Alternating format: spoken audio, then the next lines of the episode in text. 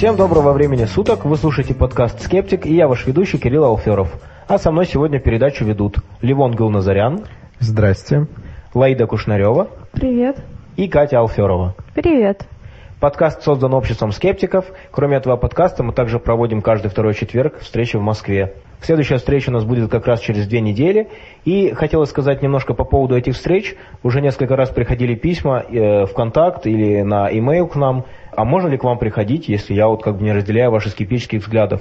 И мы хотим подчеркнуть, что, конечно, обязательно приходите. Мы совершенно не против устанавливать диалог с верующими людьми. Мы как раз за это. Мы гарантируем того, что никто не будет над вами смеяться или там обижать вас. Пожалуйста, приходите. Мы будем, э, как сказать, гарантируем интеллектуальную беседу на эту тему.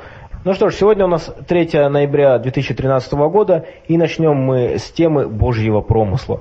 Лаида? Э, я хочу сегодня рассказать про такую неоднозначную вещь, э, живущую в головах религиозно и эзотерически настроенных людей, как э, Божий промысел или у других людей это рука судьбы, предназначение жизненное, ну и вы сами можете уже понять, о чем речь, и подобрать много других синонимичных понятий. Вот. Эта вещь, она очень неоднозначная, то, что люди в это верят. Она приносит как э, плохие плоды, так и хорошие. Потому что человек, который э, верит в то, что э, вот через его жизнь действуют сверхъестественные силы, Бог или еще кто-то, что жизнь его учит чему-то, что она посылает ему людей, обстоятельства, этот человек, он может реально ну, задумываться над своими жизненными ситуациями больше, чем э, тот человек, который в это не верит, и извлекать из себя урок, извлекать для себя уроки из каждого, из каждых обстоятельств, из каждой встречи с новым человеком, и таким образом тоже как-то самосовершенствоваться. Но здесь есть такой аспект, что на самом деле для того, чтобы извлекать э, уроки из жизненных ситуаций и воспринимать людей э, как своих учителей, мы не обязаны э, верить в то, что они действительно посланы нам сверхъестественными силами свыше. Это просто наше отношение к ситуации. Неверующий человек, человек, который не верит в сверхъестественные вещи, он также может учиться на своих ошибках, также критически разбирать свои жизненные обстоятельства – как и человек, который думает, что ему эти обстоятельства приходят специально, чтобы его научить. То есть это вопрос интерпретации. Верующим людям кажется, что если мы не принимаем интерпретацию реальности, ну, их интерпретацию, то значит любое практическое действие становится невозможным. Но это чаще всего касается морали. Если человек не верит, что мораль ему дается Богом, значит он не может быть моральным. Здесь та же самая история. Если человек не воспринимает окружающую реальность конструируемую кем-то, каким-то сверхъестественным существом, значит, он не может извлекать из нее пользу. Но это же просто нонсенс. То есть, если я решаю для себя самого, что вот я вот попытаюсь использовать любую ситуацию для своего, например, личностного роста, какая разница, эта ситуация конструируется кем-то или нет. То есть это, э, это фактически просто вопрос моего отношения. А э, верующий человек, что он подразумевает? Что если кто-то специально ситуацию для тебя не сконструировал как урок, то сам ты ничего не можешь из этой ситуации извлечь. То есть есть ситуации полезные, а есть бесполезные. Так как-то получается. Тут можно сказать, что человек думает, что если, например, э, мы учимся чему-то, да, на, на курсах или там просто там в институте, например, э, э, то урок нам как бы он спроектирован, да, специально, чтобы максимально дать нам пользу. Вот у верующего человека, мне кажется, такое восприятие, что жизненные события, которые там он считает уроком, оно как бы специально спроектировано, чтобы максимально э, дать ему, ну, как сказать, мак- иметь максимальную образовательную ценность. Но это в корне неверно, потому что э, то, то, что он что-то там для себя понял, во-первых, это основано на сов... ну, это зачастую совпадение просто, и то, что ситуация, в которую он попал, это зачастую совпадение.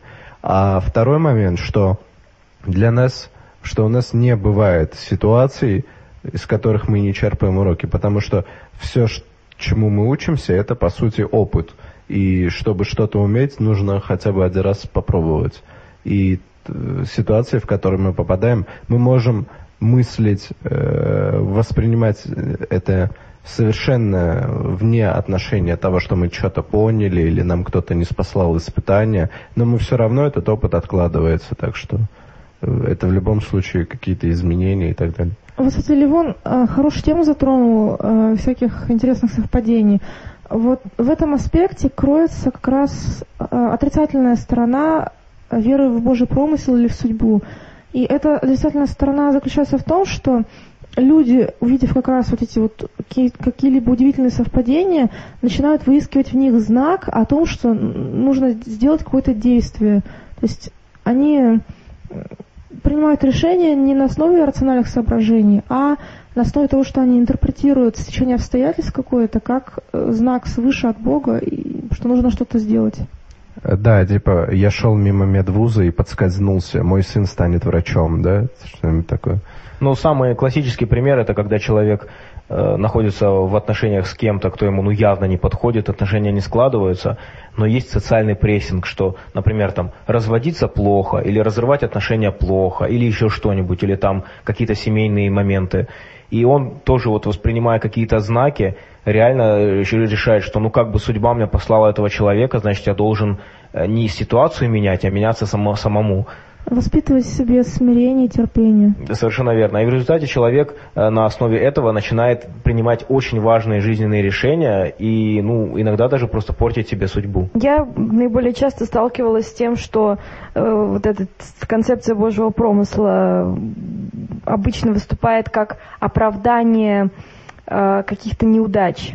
То есть там вот, ну не получается, там трамвай уехал, там, не знаю, ключи забыл, там, кошелек оставил, э, значит, ну, значит, не судьба. У меня часто были такие ситуации, когда вот явно вот такое ощущение, что вот прям вот все против тебя. Но в этих случаях у меня, допустим, всегда какое-то пробуждалось упрямство, и мне все равно хотелось добить. То есть, допустим, там, грубо говоря, хочу я там что-то купить в магазине, прихожу, этого нет. Значит, я специально там поеду на другой конец города в другой магазин, чтобы вот этого добиться. Ну, вот просто такого плана. Рассказ Кати мне напомнил а, то, что нам рассказывали на очередной встрече верующих, с которой, кстати говоря, мне появилась идея в подкасте осветить проблему Божьего промысла и всего такого. А, там была такая история, что э, мама с девочкой очень торопились куда-то уехать на метро, и вот они спешили, спешили, спешили, подбежали, значит, к вагону, а там двери захлопнулись, и поезд уехал. Вот. А потом они стоят, стоят, ждут, ждут, ждут нового поезда. Он не приезжает, не приезжает. И мама вот эту девочку ругает. Из-за тебя мы задержались, мы теперь там не попадем куда-то, куда очень важно попасть. А потом, через э, некоторое время, они узнают, что тот поезд, который уехал, на который они не успели, он взорвался. Тут было несколько лет назад, там теракт какой-то известный, я забыла, к сожалению. Вот. И они это поняли, что Бог спас их от этой опасности, что надо всегда уповать на Бога и никогда не роптать, когда происходит какая-то неприятность, потому что она может обернуться спасением. Это же самое, вот особенно в эзотерике, кстати, в православии этого не так прям много, вот в эзотерике очень много, ты должен видеть знаки, которые происходят с тобой. И если ты их не видишь, э, и многие экстрасенсы говорят, тут вы видите, вот у вас в жизни ведь уже много звоночков было. Вот видите, тут у вас это произошло, тут у вас это, а теперь вы заболели раком, все логично. Ну, в общем, мое мнение, что вот эти все темы Божьего промысла главным образом, чтобы оправ... как бы вот облегчить свою совесть, что ты, ну, чтобы ты не мучился, что я там сделал недостаточно, я должен был еще побороться, а так просто сложить лапки и сказать, ну ладно, значит, не судьба. Ну, эта концепция, она вообще очень мощную психологическую поддержку дает, потому что это очень страшно понимать, что вот в любой момент тебе на бошку кирпич упадет, все, ты сдох, и в этом нет никакого смысла. Э, это ни Бог, ни дьявол сделал, просто вот ты можешь взять и сдохнуть там. С тобой еще что-то может плохое произойти, у тебя как бы нет ощущения защиты от того, что тебя оберегает высшая сила, что на тебя направляют, учат. Это просто все э, безжалостные, нелепые случайности. Ну, то есть Божий промысел – это фактически попытка взять контроль над реальностью. Непосредством прямого контроля, а насчет того, что за тобой смотрят, и все под контролем. Я не контролирую, но все в порядке. Э, за этим присматривают. Да, еще э, вот по поводу того, того, что если что-то не получается, кто-то говорит, нет, это испытание, вот я должен дожать, так сказать. А кто-то говорит, нет, Бог не хочет, чтобы я это делал, это знак, чтобы оставить. Я, в общем-то, я сам не верю в понятие кармы, но э, мне не мешает это забивать на то, что у меня не получается. Просто как бы... Но ты есть... это делаешь уже из рациональных соображений, ну, типа есть... того, что у меня не получается, я все-таки считаю, что мне сейчас не стоит упорствовать, ну, потому просто что... нужно быть честным перед собой, если ты хочешь забить, ты должен понимать, почему ты это делаешь. Что, ну, ты ленивый, окей, да. Или ты, у тебя нет просто... Иногда у меня реально нет соответствующих способностей, чтобы что-то сделать. Или мотивация. Или просто недостаточно... Или это не, не совсем нужно, и ты как бы... Твой организм чувствует, что это как бы... Что ты лишнее действие совершаешь. Ну, я, кстати, хотел бы поднять здесь похожую тему, а, когда речь идет о том, что, ну вот вы знаете, когда читаешь эзотерику, там очень много красивых концепций всяких там. А, и, в принципе, мне, мне кажется, что можно быть скептиком и вполне себе жить в соответствии с этими концепциями. То есть речь идет просто о неком таком а, романтичном или, не знаю, сентиментальном отношении к жизни, которое, собственно говоря, никто не отменяет, почему бы и нет. И человек, например, может считать, что жизнь это там школа для моей личности, или я вижу свою жизнь как уникальный путь странника через вечность там, или еще что-нибудь. Почему бы и нет? То есть само по себе это э, не несет, с моей точки зрения, никаких отрицательных вещей. Если он не заменяет ею объективное отношение к реальности, нам научный метод, то я считаю, что в этом никаких проблем нет. И поэтому для многих, многие люди ведь могут понимать Божий промысел не так напрямую. Я, кстати, сталкивался с этим в жизни, когда ты начинаешь на человека вот как бы немножко надавливать, как бы, слушай, а ты действительно считаешь, что вот прям кто-то специально все это поставил, вот, вот этот человек специально был сюда направлен какой-то силой. Не все люди, ну, рискнут сказать, что да, я действительно верю в магию. Мало кто все-таки вот готов вот прям так напрямую сказать.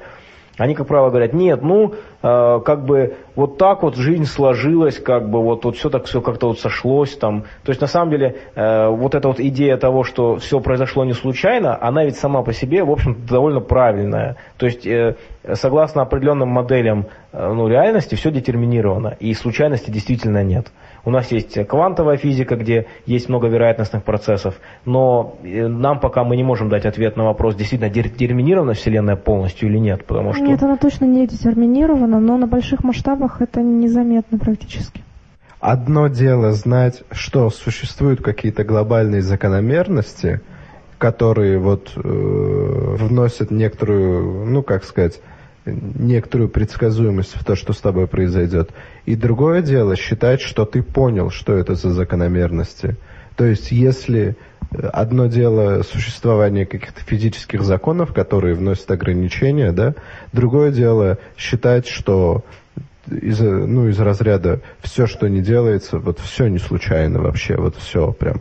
И все делается ради меня. Это ну, как сказать, это две, два понятия, которые могут показаться похожими, но на самом деле подменять одно другим нельзя. То есть, ну, э, как бы мы можем интуитивно думать, хотя я насчет, ну, я не уверен в этом, но мож, мы можем предполагать, что вот все, что происходит, оно основано на каких-то сложных закономерностях, которые вносят, э, ну, я не знаю, некоторую детерминированность, вот некоторую определенность и некоторую прогнозируемость. Но это не значит, что мы сами можем прогнозировать. То есть, если есть физические законы, которые толкнут нас, подтолкнут нас к какому-то событию, не значит, что наш мозг в состоянии вот это вот все промоделировать. Поэтому мы, собственно, и не учитываем это, потому что это слишком сложно. Ну, это фактически как, э, когда мы пытаемся, например, не знаю, поиграть в какую-нибудь игру компьютерную, тот же Тетрис, где, в принципе, можно даже заложить что это все будет детерминировано по какому-нибудь алгоритму, и эти фигурки будут падать не, падать не просто так. Но потому что мы не знаем, что падает, нам, в общем-то, все равно, детерминировано оно или нет. Есть же какой-то вариант, где специально тебе подбирают фигурки, которые самые неудобные. Да, да, да, да, да, да, да, есть такой. Это жесткий вариант. Вот, и мы не в состоянии, как бы, мы не можем воспользоваться этим законом. Во-первых, мы его не знаем. Во-вторых, он как бы... Но он слишком сложный, он слишком чтобы сложный, прочитать. Да. Но в этом контексте еще можно добавить такую расхожую мудрость, типа, э, которая звучит в основном как «беда не приходит одна». О, да. Э, что, по сути, означает, что вот как только что-то случилось, вот жди, дополнительных каких-то испытаний. И э, я уже чувствую, как люди такие, да, блин, а ведь со мной тоже так постоянно происходит. Ну и что, и со мной, да, так тоже постоянно происходит. И здесь основная причина в том, что э, случайность не значит равномерность просто. Э, если предположить, что события происходят случайно, а не значит, что они должны равномерно быть распределены в, пространстве или во времени. Они просто э, как бы волнами накатывают. И... Я даже вспомнила один эксперимент, ну, как эксперимент, просто фрагмент лекции, э, по-моему, э, где, в общем, математик показывал людям две картинки. На одной из них точки были распределены действительно случайно. Ну вот какой-то прямоугольничек, в нем точки. А на другой картинке они были распределены, на самом деле, не совсем случайно, а по алгоритму, похожему на случайность. То есть равномерно скорее? Да, более равномерно, чем они распределялись при истинной случайности. И большинство людей посчитали более случайным то распределение, которое на самом деле было не случайным, а рав... более равномерным. То есть это вот такая небольшая, как бы, небольшое когнитивное искажение, может быть, или что-то в этом духе. Да, это на самом деле когнитивная ошибка, и такие эксперименты часто проводятся, например, с числами. Реальное рандомное число и число, которое человек... Чисел. Да, последовательность, чисел. чисел и последовательность, которую сам человек писал, так чтобы как бы было бы сам считает рандомной. 7, ну да, 6, и там. рандомное число, оно, как правило, там выскакивают типа 5 семерок подряд спокойно вообще или еще что-нибудь такое. И человек считает, нет, не может такого быть. Это ну, кстати, вот по поводу беда не приходит одна, здесь есть много альтернативных объяснений, то есть, собственно говоря, какой-нибудь эзотерический человек скажет, ну вот, вот вы просто не хотите верить, но есть просто более простое объяснение, э, в частности, например, э, наше внимание. Если у человека произошло что-то нехорошее, например, ой, меня отчислили из университета, и еще смотри, я вот джинсы обрызгал, ну, как бы, условно говоря, джинсы, может быть, действительно обрызгать плохо, особенно если новенькие. Но если бы человека не отчислили из университета, он, может быть, особого внимания бы и не придал этому. А когда у него произошло что-то плохое, то он начинает обращать внимание просто на каждую мелочь, начинает их скапливать уже, когда у него эта концепция в голове сидит. И плюс, а, кроме нашего не совсем корректного восприятия случайности и эффектов, связанных, э, связанных с концентрацией внимания, есть еще один эффект, э, который вот создает впечатление беды, не приходящей одной. И он заключается в том, что когда человек расстроен, когда ему плохо, он становится рассеянным, у него все начинает из рук валиться, как говорят, и это может провоцировать волну новых бед. Не заметил, прошел на красный свет. Там. Ну да, это как э, меня бросила девушка, еще и завтрак подгорел. Есте... У меня бы тоже подгорел завтрак, наверное, да? Я кошелек в такой день, да. У меня было так, что я как-то вдруг разом там в течение нескольких недель потеряла там проездной, потом еще один проездной, мне сказали, вот это неспроста, это тебе знак дается, что что-то в твоей жизни не так. Просто человек устал, там в отпуск хочется, вот он и... А у меня было похоже, когда я раз шесть или семь терял кошелек, пластиковые карты, телефон, и мне всегда возвращали. И... Э, это был знак, Львов. Да, это Бог меня любит просто. Но, кстати, по поводу знаков, я думаю, мы можем перейти к любопытной новости, которую, я уверен, какие-нибудь креационисты рано или поздно захотят воспользоваться. Или какая-нибудь э, наша вот эта вот известная организация «Божья воля», которая обязательно где-нибудь напишет о том, что это шах и мат эволюционистам, новость э, пришла к нам из университета Южной Дании, где ученые обнаружили интересные, очень такие красивые узоры э, в мембранах клеточных. Клеточная мембрана это как раз вот границы наших клеток, которые сохраняют ее, ну, как сказать, которые отделяют ее внутреннее содержимое от остального, очень, очень важный элемент клетки. Эти узоры создаются тем, что жиры в мембранах организуются вот в эти вот, скажем так, соединения – и сложность была в том, что очень у малого, у малого количества лабораторий есть необходимая аппаратура для того, чтобы видеть эти изображения. И только вот несколько исследовательских групп могут это делать. Там требуется э, поляризованный свет для того, чтобы увидеть вообще эти узоры. Э, и вот в этой статье приводятся конкретные изображения. Мы обязательно, конечно, ссылку дадим в описании, вы сможете посмотреть. Изображения действительно очень красивые, они такие вот выглядят спиралевидными, э, может быть, немножечко напоминают скажем так, очень простые снежинки. Или цветочки. Или цветочки, да, скорее даже цветочки. А, Там разным цветом выделена а, там толщина и так далее. А, И ученые в принципе, уже видели вот эти узоры около там, пяти лет назад. Это исследование конкретно вышло 2 августа 2013 года. Но э, что сейчас новое, что они смогли создавать эти узоры даже в искусственных клетках. То есть они э, для этого используются там такие условия, как изменяется температура, э, в зависимости еще от конкретного, от конкретной молекулы липида. То есть вот такие вещи. Что, ну, то есть Интересная, интересная новость, где говорится также о том, что таинственная функция этих узоров, пока неизвестно зачем они, то есть ясно, что это неспроста, э, что они, вероятно, играют какую-то роль, но пока непонятно какую. И, конечно же, здесь сразу у людей с таким коррекционистским мышлением будет, э, будет еще одна причина сказать, ага, вот это и значит, что Бог создал. Вот видите, он, он дает знаки на каждом шагу просто. Но смотрите, видите, эти узоры, они не могут быть здесь просто так. Какая функция этих узоров? Очень понятно. Сказать людям, а также скептикам доказать, что на самом деле Бог существует, вот его символ.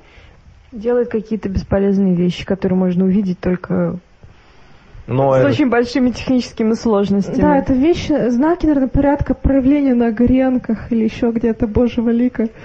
Ну да. На грядках хотя бы может быдло увидеть, а здесь только реально Хотя там человек пять во да, всем так это мире. для того, чтобы вот, э, что, потому что есть довольно много верующих, которые именно с позиции науки и говорят о том, что я вот там профессор биологии, и я естественно верю в Бога, потому что чем больше я изучаю биологию, тем больше я вижу э, невидимую руку Творца.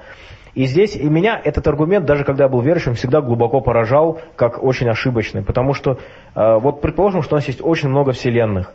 И вот только в одной вселенной обстоятельства сложились полностью случайно, таким образом, что жизнь образовалась. Естественно, для этой жизни будет казаться, что все подошло идеально. Но эта жизнь будет не видеть большое количество тех вещей, которые, э, большое количество тех вариантов, которые не сработали. То есть, когда, когда жизнь уже образовалась, бесполезно смотреть на то, как идеально у нас планета вращается, как Юпитер нас идеально защищает от, от осколков. То есть, естественно, именно поэтому, благодаря тому, что все это произошло, и возникли мы. А здесь идет попытка повернуть аргумент в обратную сторону, что раз существуем мы, значит, смотрите, значит, вот поэтому это все было сделано. Да, по сути, ребята путают причину и следствие. да? Конечно, конечно. Типа из разряда Земля э, лежит на правильном расстоянии, э, поэтому существует жизнь. Ой, как хорошо, что она лежит на правильном Да. расстоянии. На самом деле жизнь потому и существует, что Ну, Земля оказалась ну да, на правильном да, да. расстоянии. И э, тот, э, скажем так, в принципе, любая жизнь, которая возникла бы в каких-то условиях, которые ей подходят, для этой жизни это будут идеальные условия. Ну, здесь э, упрощенный, так- немножко такой простецкий аргумент из разряда, если Луна защищает нас, например, от астероидов, нафига вообще Бог создал астероиды? Тогда бы и Луна была не нужна. Ну, там можно, конечно, придумать совсем уж глупые аргументы из разряда того, что, ну, Бог проверяет нашу веру, или Бог специально создал такую ситуацию, чтобы мы попытались его угадать. Но для меня все Ну, эти... на самом деле он там не угадывается, только с большой натяжкой. Ну да, тут, как говорится, я, я вижу в этом замысел, а я не вижу. И вот э, бывает аргумент, ну, как бы, что Попадешь в ад. Несокрушимый аргумент. Есть еще такой аргумент, что вообще Бог себя скрывает, потому что тогда человек должен иметь свободу воли. Что вот из-за того, что человек не уверен на все сто процентов, что Бог существует, это дает ему свободу выбора. Этот аргумент, который, кстати говоря, которого придерживаются очень много философов, и я вообще давно хотел рассказать про то, что вот эти все философы, которые так любят э, верующие, которые считают себя более продвинутыми, мол, вот там вот эти э- элементарные аргументы, это все ерунда. А вот я читал философию, я там читал Канта, я читал там таких философов, как там Семен Франк, э, Бердяев, э, Соловьев, ну, в общем, большое количество философов теологических, которые вот выдают целые книги, там вот такие тонкие аргументы. При этом эти аргументы, по большей части, ну, очень ошибочные, некоторые просто на поверхности. И они убеждают, собственно, людей, которые уже и так верят. Например, вот этот аргумент про свободу воли, он действительно очень популярен, и многим людям, в том числе и мне, когда я был верующим, казался, ну, просто таким тонким, таким мощным убийственным аргументом. Вместе с тем аргумент просто ну, невероятно плохой, потому что даже сама Библия его просто в самом начале, в книге Бытия, тут же его опровергает. А Мы же знаем, что дьявол, э, самый лучший ангел, он прекрасно знал о существовании Бога, и это ему совершенно не помешало отречься. То есть знание или незнание, оно мало влияет на свободу выбора. Более того, если человек не знает о какой-то опции, то как раз, мне кажется, в этом случае мы можем говорить о том, что свободы выбора у него и нет потому что он об этой опции даже не знает. А если он знает, то только тогда впервые свобода и появляется. То есть э, знание того, что Бог реально существует, никак не влияет на твою свободу выбора, если у тебя сила не заставляет. Есть тебе Бог говорит, пожалуйста, э, либо выбирай меня, либо выбирай там, не знаю, сатану или там еще что-нибудь. Это свобода выбора. Здесь еще такой аспект есть, что верующие думают, что акт веры – это акт свободной воли. На самом деле это не так. Например, мне было бы очень приятно быть верующей, знать, что я не умру на совсем, что там буду в раю с ангелочками тусить. Вот. Но... Или в аду. Ну, Ливон, если я буду верующей, то я не буду в аду. Но, тем не менее, я вижу, что у меня недостаточно оснований для веры. Поэтому я просто не могу как сохранять, сохранить интеллектуальную честность с собой и одновременно быть верующей. То есть просто... Ну, ты можешь себя, ты можешь себя, конечно, как-то уговаривать. И вот э, то, что вера не является свободным выбором, я полностью с этим согласен. Это так же, как с моралью. То есть это попытка как-то нерационально подходить к этому явлению, а считать, что вера это какая-то такая магическая штучка, ну, как бы возникающая из ниоткуда, или что это ценностное утверждение. Как правило, это ведь стараются сделать. Ты, раз ты не веришь в Бога, ну мы об этом уже много раз говорили в подкастах, если ты не веришь в Бога, значит ты плохой человек. Э, то есть, как бы, что они пытаются это все время перевести на ценностную установку. Кстати, здесь еще есть такой парадокс, что часто говорят, что вера – это дар Божий.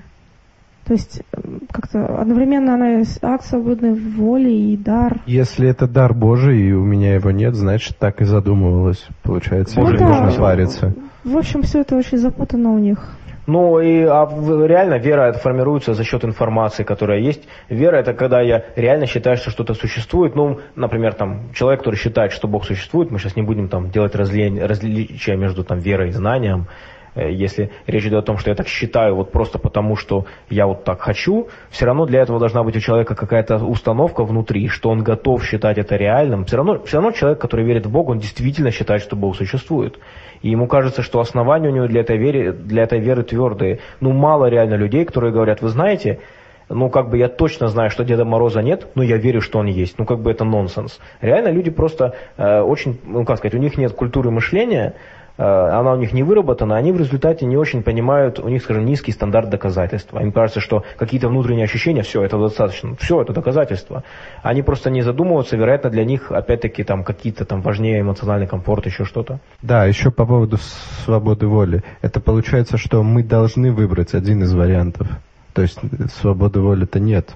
Ты не можешь быть. Если бы, если мы примем э, вот этот аргумент, что должна быть свобода выбора обязательно, значит, э, я, тот выбор, который я сделал, не верите, значит, это нормальный выбор, и он не должен осуждаться. Ну, тогда откуда взялась тогда религиозная агитация, если это свободный выбор? Но она взяла, ну да. Ну, и как, почему здесь... тогда следует наказание ну, после здесь этого свобода выбора? не в том смысле, в каком ты понимаешь. Да, в религии все не в том смысле, в каком мы понимаем. А в каком? Ну, как апостол Павел говорит, э, говорил к сожалению, он умер, как и все, кто жил в то время. Ладно, не буду отвлекаться. Как апостол Павел говорил, все мне позволительно, но не все полезно. То есть ты можешь выбрать, но тебя потом чертяги поджарят за это. А, ну это само собой. То есть все равно меня не должны осуждать за этот выбор. Как бы. Ну, осуждать не должны, но поджарить поджарят. Ну, не, ну, не люди. Обычно люди поджаривают до того уже заранее Нет, подготавливают. Левон, ты перепутал. У людей с вами их попка поджаривается, когда ты им говоришь, что выбрал неверие. А, да, да. Все, закончили. Я хочу вернуть нас все-таки к этим узорчикам. Я еще что хотел сказать по этому поводу. Вообще вот этот аргумент от красоты, мне он кажется еще слабым на том уровне, что поскольку мы являемся существами, которые структурированы определенным образом, то мы реагируем на какие-то другие похожие структуры, которые отвечают нашей структуре. Вот, например, восприятием красоты. То есть что-то, например, симметрично кажется нам красивым, просто потому что э, вот мы таким образом устроены. И, например, нашему мозгу для работы требуются такие вещи, в нашем организме такие, э, такие вещи являются ценными. И поэтому у нас такое восприятие. Это вовсе не значит, что эти структуры сами по себе действительно являются чем-то особенным во Вселенной. Они являются чем-то особенным только для нас. Э, я не знаю точно, но вот мое личное мнение, что, например, с появлением гончарного круга И э, симметричная посуда, которая на гончарном круге сделана, она уступала в своей эстетике несимметричной посуде, которая сделана вот просто так, да, которая, э, во-первых, э, она проще, ну, она проще делается, и там как бы более э, все эти эстетические ухищрения, они более упрощенные. То есть здесь технология и симметричность, она не в плюс красоте, а в ущерб красоте. И многие вещи симметричные, которые мы сегодня наблюдаем, это не, они сделаны не ради, не ради услады наших глаз, а просто потому, что технология такая. Многие вещи, например, просто не могут быть несимметричными. Тоже колесо, если оно не будет идеально круглым, оно не будет выполнять свою функцию элементарно. Или, например, наши домики, квартирки, если они не будут с достаточно большой точностью являться параллелепипедами, то просто дом будет кривой весь, состоящий из косых квартир, и он обрушится. То есть это, опять же, ну необходимость да, какой-нибудь их... Э, суперкривой дом обрушится обязательно. И ошибка-то аргумента тут в чем? Вот что я пытаюсь сказать, что у нас есть мир устроен определенным образом, но при этом люди пытаются сказать, что ну смотрите, какой, какой, какая-то правильная фигура. Это значит, что вот в мир заложено что-то кем-то. То есть они пытаются как бы отделить свое э, эстетическое восприятие мира, вот этих вот чистых идей правильных фигур, от самого мира. Хотя мне кажется, что само наше восприятие этих фигур как чистых и красивых исходит именно из-за того, что они полезны, из-за того, что весь, из-за того, что мир просто устроен вот именно так. И если бы мы могли бы хотя бы теоретически помыслить мир, где э, реально полезными и как бы структурными единицами были бы не идеальный круг, а очень такой кривой круг, то в том бы мире существам вот этот кривой круг казался бы идеальной фигурой. Еще могу добавить, а, что те люди, которые апеллируют к красоте мироздания, они не замечают многие бесполезные вещи. В частности, даже в наших клетках, вот если бы здесь был Валера, он обязательно бы рассказал, что там есть много как бы вещей бесполезных, много мусора, даже в самой ДНК есть много мусора, несущего функциональной нагрузки. И во Вселенной у нас сколько из звезд, а, которые там вот как-то возникают, просто так разрушаются, которые, может быть, даже мы никогда не увидим, или если мы их увидим, то они нам ничего не дадут. И сколько планет существует, э, на, больш... на большинстве из них нет жизни, они просто летают в пространстве и ничего не делают. Как бы все это такое бесполезное и громоздкое. Вот. А красота, она в чем-то есть, а в чем-то не очень. Сейчас мы можем перейти к новости, где красоты не очень много, и это новость о недавно вышедшем законе о шарлатанстве. Недавно нас поразила интересная новость. В интернете я прочитал, что вышел новый закон. Его называют в народе законом о мракобесии, но по сути это закон, который регулирует оказание оккультно-мистических услуг в сфере здравоохранения.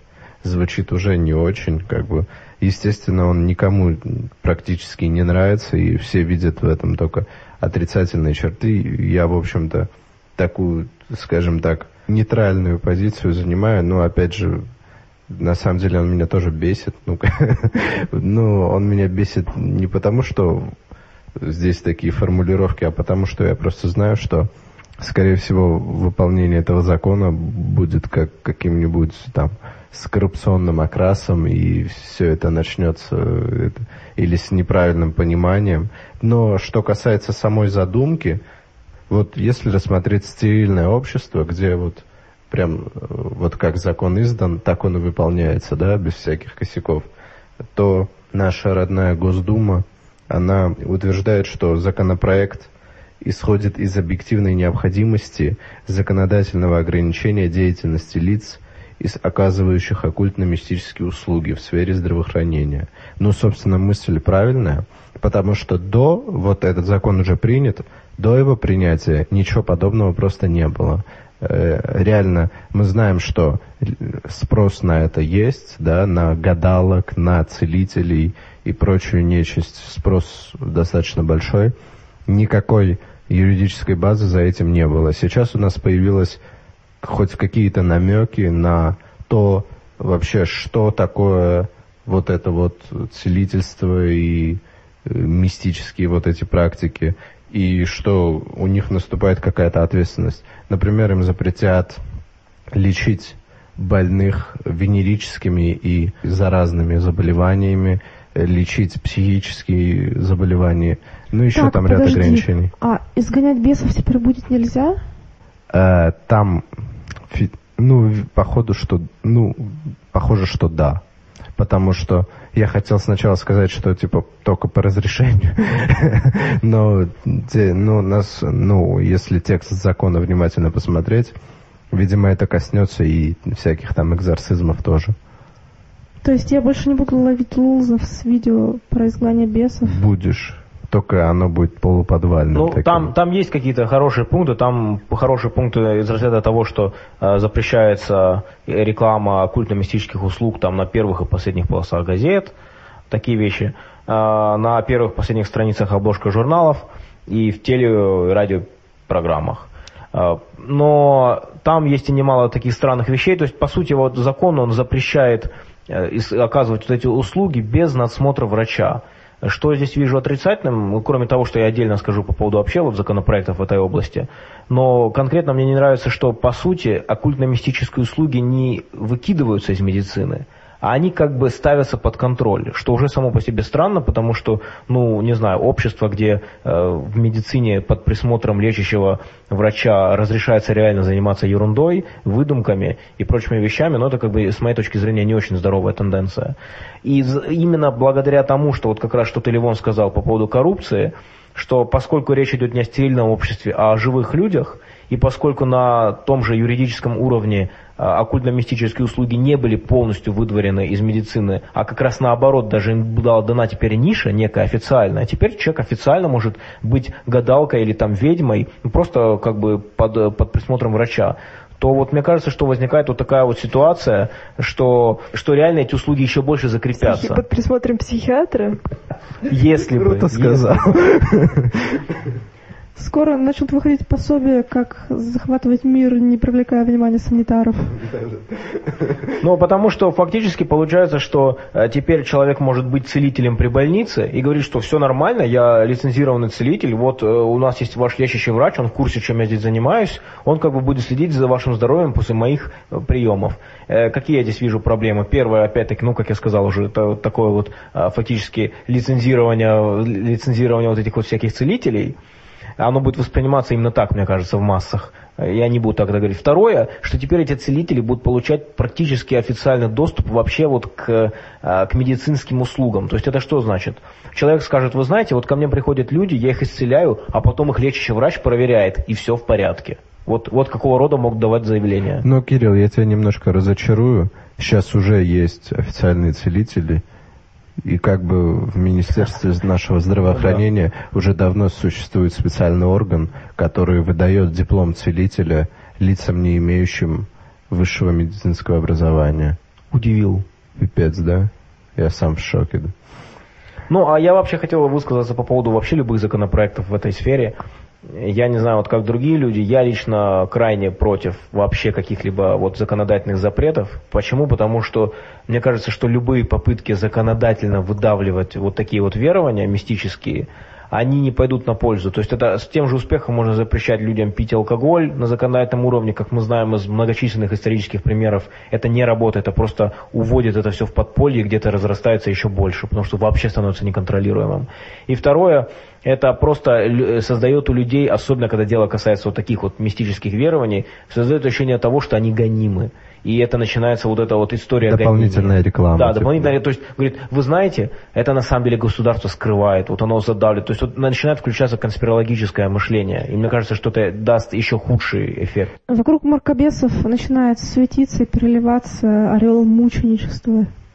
Ну, Кирилл, ты должен тогда радоваться такому мягкому закону, который, типа, почти ничего не запрещает. Может быть. Запрещает мо- только скажем так, рекламу, по сути. Я, я бы не сказал, может быть, э, ему и стоит, э, скажем так, я бы не стал ему радоваться, но я, по крайней мере, не так огорчен из-за него. Э, Я, кстати, еще хотел сказать, что потому что эти товарищи будут более или менее, ну, на открытой площадке, чем плохо уход в подполье, когда дело касается не, там, не алкоголя, скажем, а именно мистики, что они, их деятельность тогда хуже освещать, меньше возможности освещать. Вот, например, сейчас у у нас есть э, сто раз нами освещенный newfarm.ru, но за счет того, что не запрещен и он не прячется где-то под скрытыми айпишниками там и VPN-ами, так что к ним могут только избранные попасть, мы можем открыто критиковать этот сайт, выкладывать везде эту информацию, и люди там хотя бы какие-то, у которых там критически хотя бы мысли, хотя бы немножко уже сомневаются, они уже могут получить доступ к критике.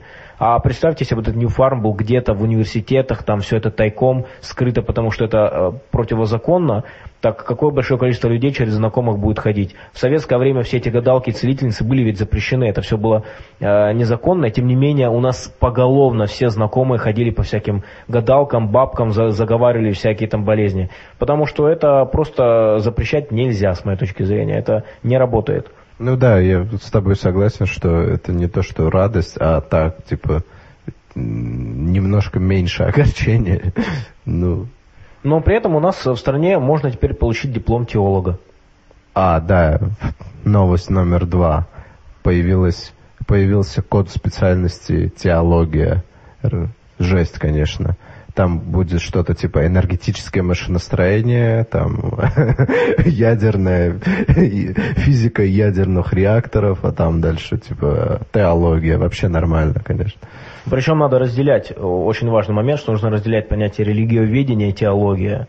То есть религиоведение – это просто человек, который изучает религии, их развитие, их историю. А теолог – это именно человек, который изучает Бога. То есть это фактически изучает мир с точки зрения существования Бога. Ну, я так понимаю, что номер специальности религиоведения уже был, как бы. 6666? Ну, да, 6 шестерок. Да. ну, вот теология, не знаю. А кто, интересно, какой вуз возьмется готовить?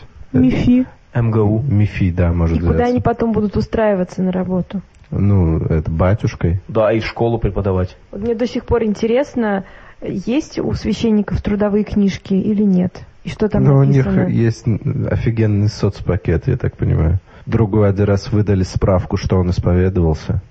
Так что, как бы, после этого я готов поверить, что у них было там написано, все... сколько грехов отпустили? Нет, там было, типа, это что-то вроде ксивы исповеданного, ксивы безгрешника, что-то такое по было. которые благодать раздают. Да, по которой можно там пост ДБС проехать, это еще что-то такое, получить благодать. Ну что ж, друзья, я думаю, мы можем перейти к чему-нибудь э, менее мракобесному. Мы можем снова поговорить про науку. И вот э, прошла очень любопытная новость э, о том, что, оказывается, ну, вообще довольно давно уже говорили о том, что эволюция приматов во многом связана с боязнью змей. И вообще э, связано с тем, что в нашем мозге существует очень много э, разделов, которые нас отличают от других млекопитающих, связанных именно со зрением. А, с более таким продвинутым зрением. И вот недавно провели эксперимент, который показал, что наш мозг реагирует гораздо больше, ну, мозг приматов, э, с гораздо большей интенсивностью, с гораздо большим страхом на змей. Эксперимент проводили следующим образом. Значит, использовались э, в эксперименте, ну, проводили эксперимент над двумя макаками. Им показывали разные изображения. Изображения э, лиц угрожающих макак, которые вот лица угрожающие, с угрожающим выражением лица, рук тоже обезьяньих, а, просто изображение каких-то геометрических фигур и также изображение змей. В мозг хирургическим путем имплантировали микроэлектроды, как раз вот в ту часть мозга, которая отвечает за визуальное внимание, вот за внимание в области визуального, а, визуальной обработки. И, значит, э, та же область, она занимается быстрой обработкой угрожающих изображений. То есть, я так понимаю, что довольно специализированная область мозга – и дальше вот им показывали вот эти изображения, и гораздо большая вот реакция была именно на изображение змей. То есть э, трудно сейчас сказать, связано ли это с тем, что, э, например, там змеи действительно ели приматов в прошлом, или что они просто кусали их, смертельный укус. Насколько я понимаю, существенный момент, что эти макаки, они раньше никогда не видели змей. Но вот это как раз э, довольно слабый критика вот этого исследования говорит о том, что они скорее всего, скажем так, ученые говорят, которые проводили исследования, что вероятно, они никогда не видели. Вероятность того, что они видели змей, низка. Но как раз слабость исследования состоит в том, что они не могут на 100% сказать, что они никогда не видели змей. Поэтому это вот э, еще требует перепроверки какой-то. Но тем не менее, э, в целом это очень круто, потому что до этого ну, говорилось о том, что вот эта вот гипотеза, что вероятно наша визуальная развитие связано именно с тем, что мы обращаем внимание на змей, и наш мозг позволяет увидеть змей даже в очень темных ситуациях, ну, так, в очень некомфортных условиях мы можем определить змею. А, и это именно теперь мы подтвердили, имеем дополнительное подтверждение экспериментальное, что это так. Может быть, это исследование даже в какой-то степени объясняет боязнь большинства студентов математического анализа. Ведь интегралы, они очень похожи на змей, и, возможно, наш мозг, он отказывается их решать, точнее, правильно говорить, их брать, именно вот из-за того, что он понимает, что это зло, что этого нужно бояться. Ну, у нас уже на протяжении нескольких выпусков идет э, рубрика «Мифы о питании», и сегодня мы рассмотрим именно ответы на вопросы, которые нам поступили.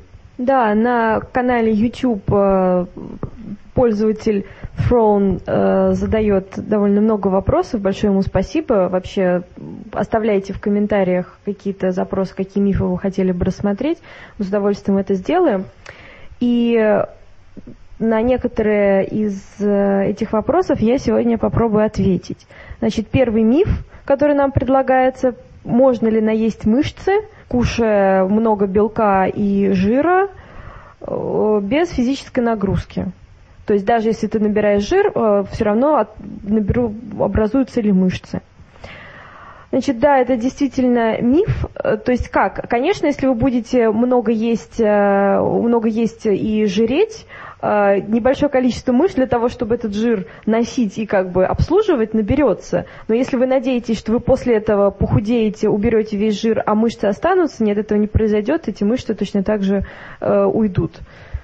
Вот. А конкретно э, миф про то, что для э, генерации мышц нужно есть один белок, то есть там сразу же вспоминаются какие-нибудь качки, которые там только куриными грудками и белковыми коктейлями питаются, это тоже не совсем так, потому что на самом деле потребности э, организма в белке, они четко определены, это где-то 0,8 грамма на килограмм веса.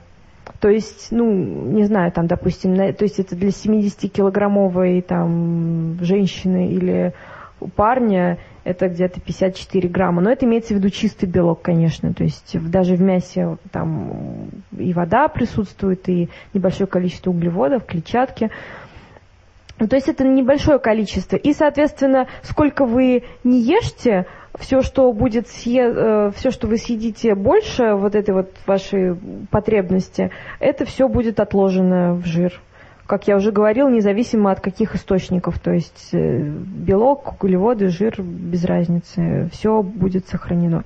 Для того, чтобы нарастить мышечную массу, нужно без физических нагрузок никуда не деться, потому что механика такова. А, при силовых э, тренировках, тренировок на растяжку и тренировок на выносливость происходят э, микротравмы.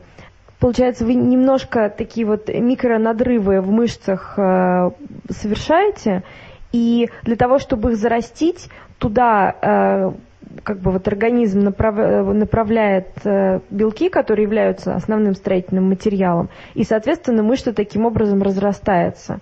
И, конечно, вот в этом случае понадобится дополнительное количество белка. Так, допустим, для детей, которые в активной фазе роста, то есть потребность в белке 2 грамма на килограмм, то есть почти в два, больше, чем в два раза больше, чем у взрослого человека – также много белка требуется людям после хирургических операций. То есть, казалось бы, они себе там лежат под капельницей в реанимации, ничего не делают, тем не менее белка им нужно очень много, потому что активно идет э, как бы регенерация тканей и прочее. Плюс еще к тому, что реакция на стресс вот как бы под стрессом имеется в виду именно какая-то вот физическая травма, то есть какой-то вот физическое нарушение, возмущение в организме, это резкое падение уровня альбумина в крови, который тоже является как бы белковым компонентом.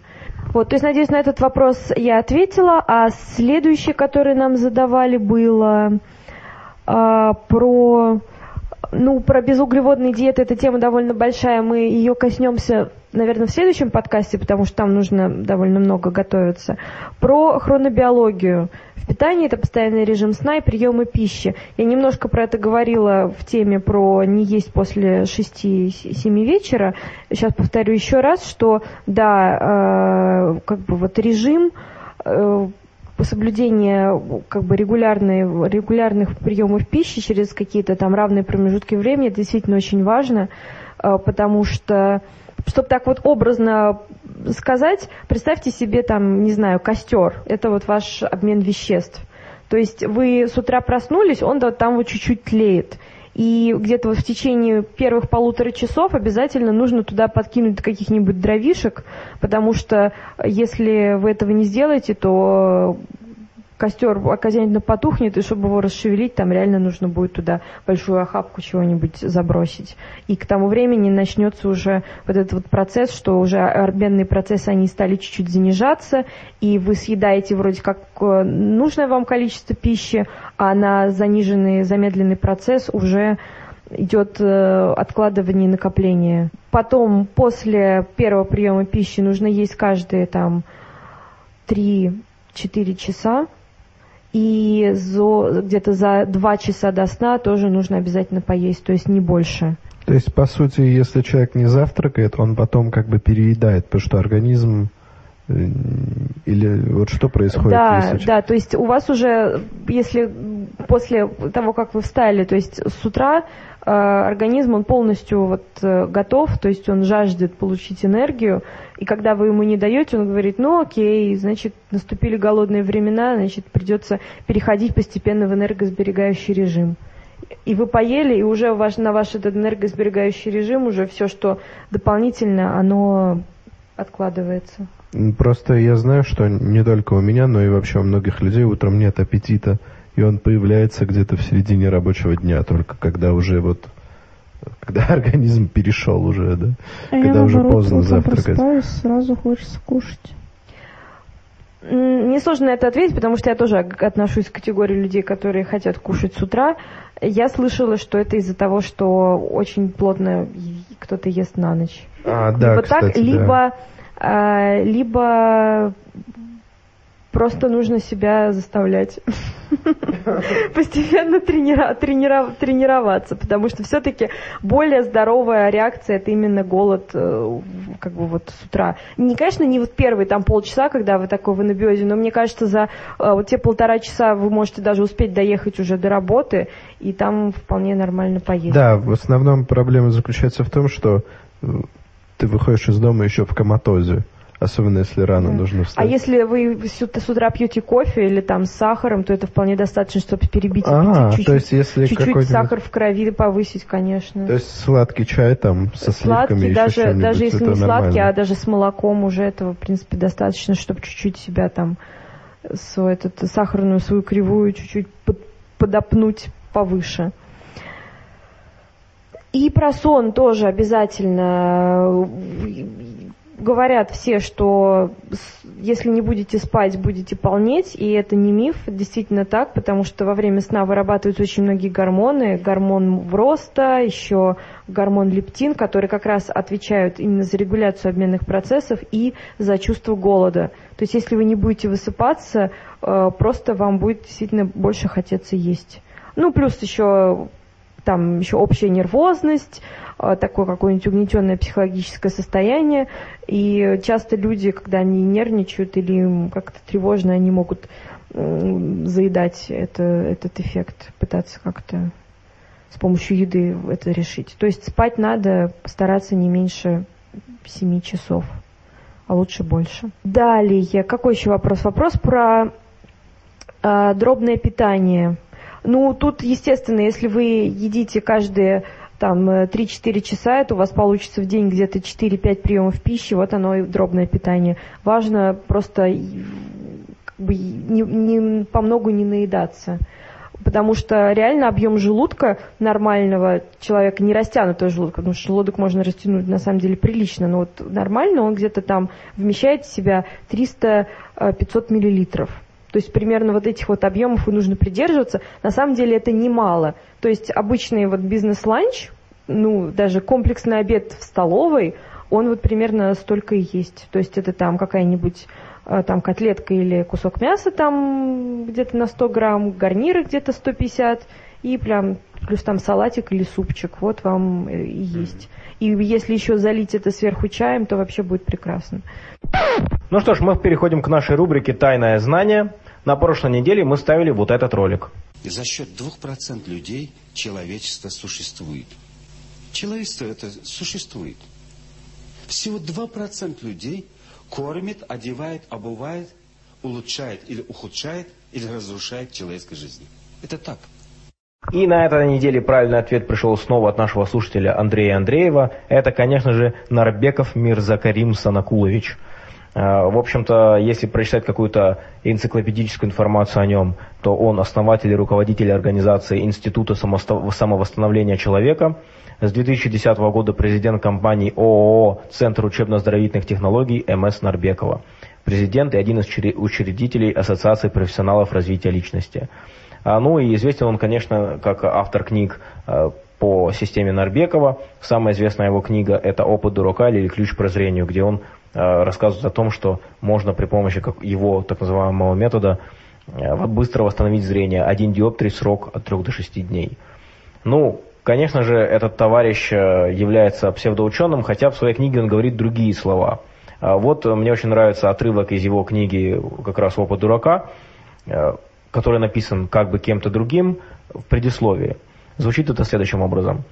На занятиях Мирзакарим Санакулович Нарбеков часто повторяет «Я обычный человек, такой же, как все. Ничем не лучше и, надеюсь, ничем не хуже вас. Всего, чего я добился в жизни, вы тоже можете достичь, важно только этого захотеть». А, а добился он действительно многого. Сегодня МС Нарбеков, доктор психологии, доктор педагогики, доктор философии в медицине, профессор, действительный член и член-корреспондент ряда российских и зарубежных академий, автор многих запатентованных изобретений и открытий в науке. Впрочем, все эти звания сам он называет собачьими регалиями, потому что не ради признания он работает. Мирзакарим Санакулович – истинный ученый-исследователь. Вот такие вот замечательные слова, очень патетический абзац. То есть несколько докторских степеней по различным областям? Да, но при этом они действительно являются все-таки именно собачьими регалиями, потому что на самом деле а, нету такого понятия, как доктор педагогики или доктор философии в медицине. То есть, по крайней мере, да, у нас есть доктор философии просто. Да, но э, он, естественно, не является никаким там членом, э, он является членом, членом Академии РАЭН, РАЭН, вот это Российская Академия естественных наук, или там каких, как она это академия, в которой за деньги приобретаются все эти дипломы, все эти, а, все эти бумаги, и а, там очень много псевдоученых как раз приобретают все эти звания. В нашей стране вообще все академии, кроме РАН, они в основном кишат псевдоучеными. Конечно. Там ничего хорошего нет. Дипломы, которые подтверждают научную степень, их выдает высшая аттестационная комиссия, которая после представления документов ученым советом организации о защите кандидатской или докторской диссертации. Вот, поэтому, и, кстати, одно из условий прохождения защиты – это наличие печатных работ в профильных журналах. Если вы попытаетесь просто используя э, поисковик, попытаетесь найти какие-то статьи Норвекова, вы не найдете ни одной вообще. То есть никаких, и там все его открытия, это полный бред. У него в книге этой э, указаны какие-то вещи, типа там, э, какие фразы там, э, э, типа, например, он пишет, до настоящего времени биологическая активность эритроцитов и хлоропластов биосистем не учитывалась. То есть это как бы... Ну, ну да, я бы хотел дополнить то, что Кирилл очень правильно говорит. Например, чтобы защитить кандидатскую, кроме ваших заранее сделанных публикаций, благодаря которым вы создаете себе имидж как бы ученого, которого допускают к защите кандидатской, вы еще должны в обязательном порядке э, написать статью, которая будет отражать э, работу, проделанную вами в ходе работ, ну, в ходе подготовки вашей диссертации. И работа должна, и вот эта вот статья должна обязательно быть напечатана не просто в профильном журнале, а в журнале, который входит в перечень э, высшей аттестационной комиссии. И там журналов не так уж много.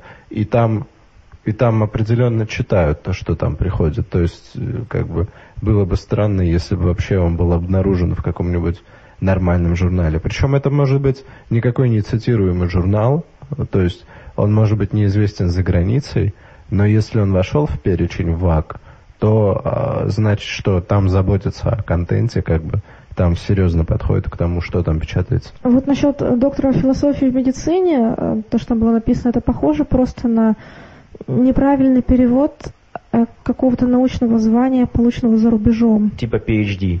Да, но мы не можем вообще утверждать, на самом деле, что это такое. Ну да, потому что, например, за границей есть э, PhD in techno Technics and Technology, но PhD in Medicine нету, а есть только Medicine Doctor и MD, MD. да.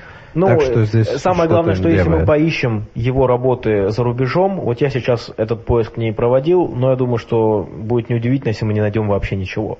То есть это явный шарлатан, э, причем э, его книга «Опыт дурака» написана очень хорошо, она написана действительно очень неплохо. Явно писал ее не он, потому что, как я думаю, из отрывка было слышно, он на самом деле его, в общем-то, довольно плохо и русским языком владеет, он так не напишет. Книга действительно написана достойно. Она веселая, с хорошим чувством юмора. Когда я еще был верующим во все эти эзотерические штуки, эта книга доставляла мне много удовольствия. При этом эта книга, с моей точки зрения, особенно ну, плоха тем, что она создает очень плохое, но она очень антинаучна. То есть образ ученого в ней, реального ученого, который получает какие-то результаты, он рисуется как такого глупого обывателя, который вообще не думает, который просто там следует каким-то догмам, а вот реальный ученый это вот он, который там при помощи своей интуиции чего-то там достигает.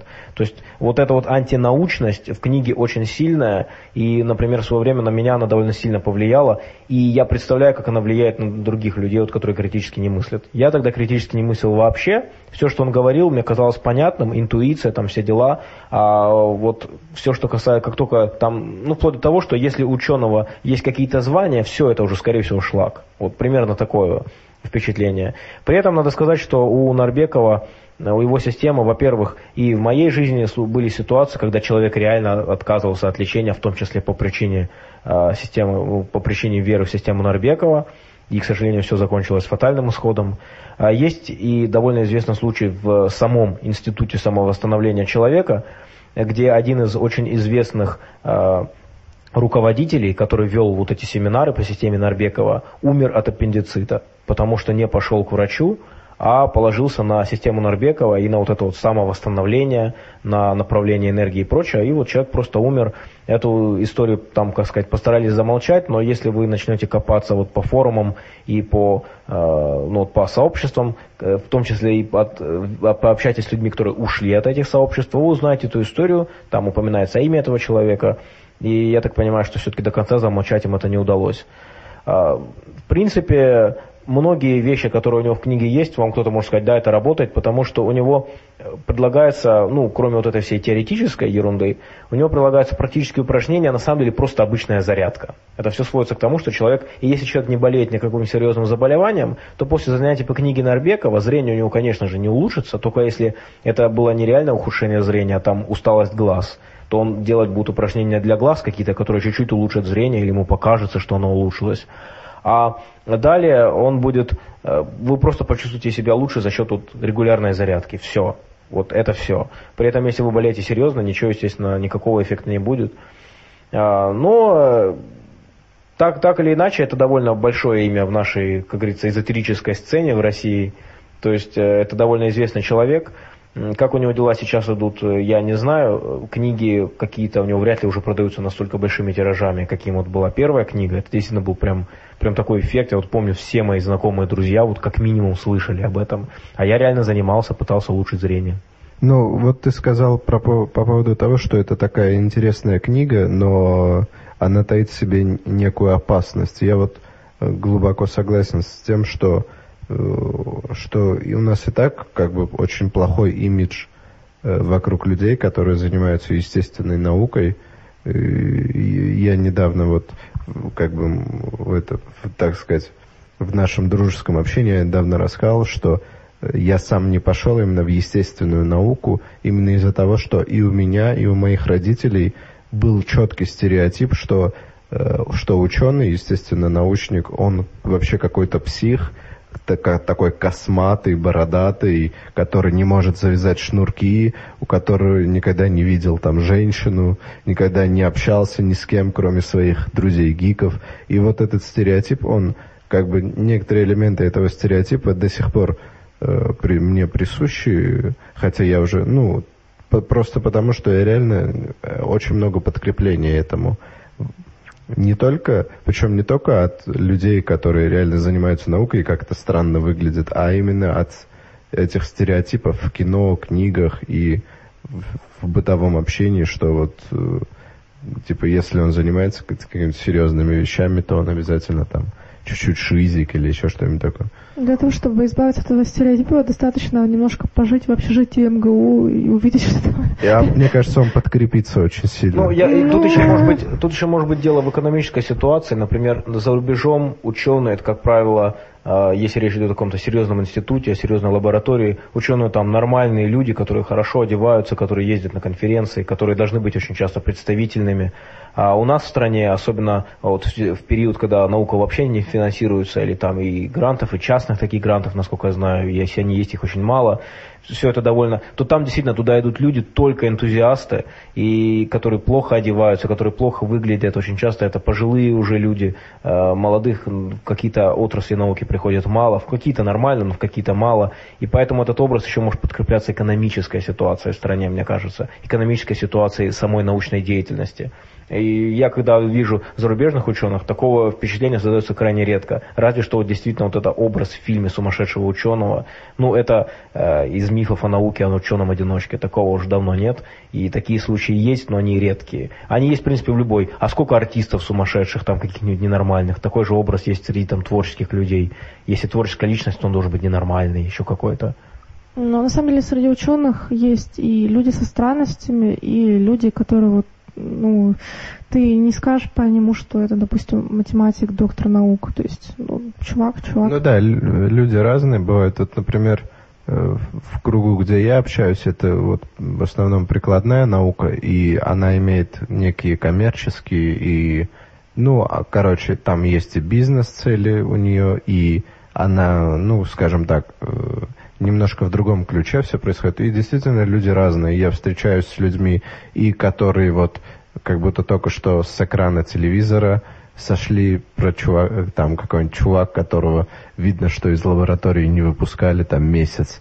И есть люди, которые видно, что ну, они такой, как бы, у них такой имидж бизнесмена, который, или какого-нибудь администратора от науки, что, в общем-то, тоже неплохо, это как бы досто, достойная профессия тоже.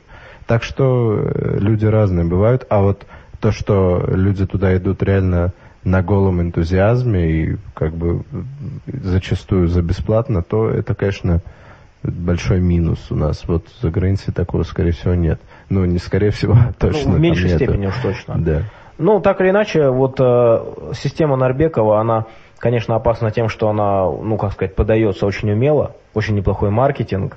Есть различные промо-ролики его системы, и там вот действительно ну так классно показано, потому что у него же еще а, интересная биография выдается. Естественно, никаких подтверждений этому нет, но у него биография состоит в том, что якобы его избили там во время службы в армии, что у него было там серьезное заболевание, связанное там, не помню, там с почками или там с чем, что ему нужен был там гемодиализ постоянный, а он, в общем, думал покончить жизнь самоубийством, но пошел, пошел к какому-то старцу, и тот его исцелил, и человек, который как бы должен был жить на гемодиализе, перестал ходить на гемодиализ и вообще теперь супер здоровый. И вот здесь там промо-ролик, у нас он в группе какое-то время назад был выложен, а, можно найти у нас в видеозаписях, ну и так просто поищите промо-ролики Нарбекова, и там вот прям показано, вот это, знаете, как в фильме про карадистов, там какой-нибудь там Karate Kid, или там кикбоксер, когда человек приходит к какому-нибудь там э, сенсею, и тот его обучает, и там то же самое, прям Нарбеков показан, вот эти учителя какие-то деды, и он там вот в этой вот, значит, э, ну, боевой вот этой вот в костюме или как там называется, в кимоно, да, значит, делает всякие вот эти пасы, вот эти боевые движения и там так далее, так далее, всякие упражнения.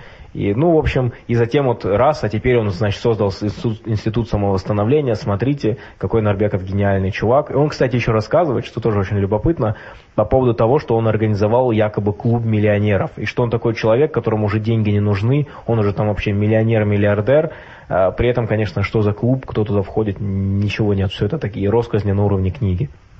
Ну что ж, а на этой неделе мы ставим следующий отрывок тайного знания. Значит, что такое зомбирование?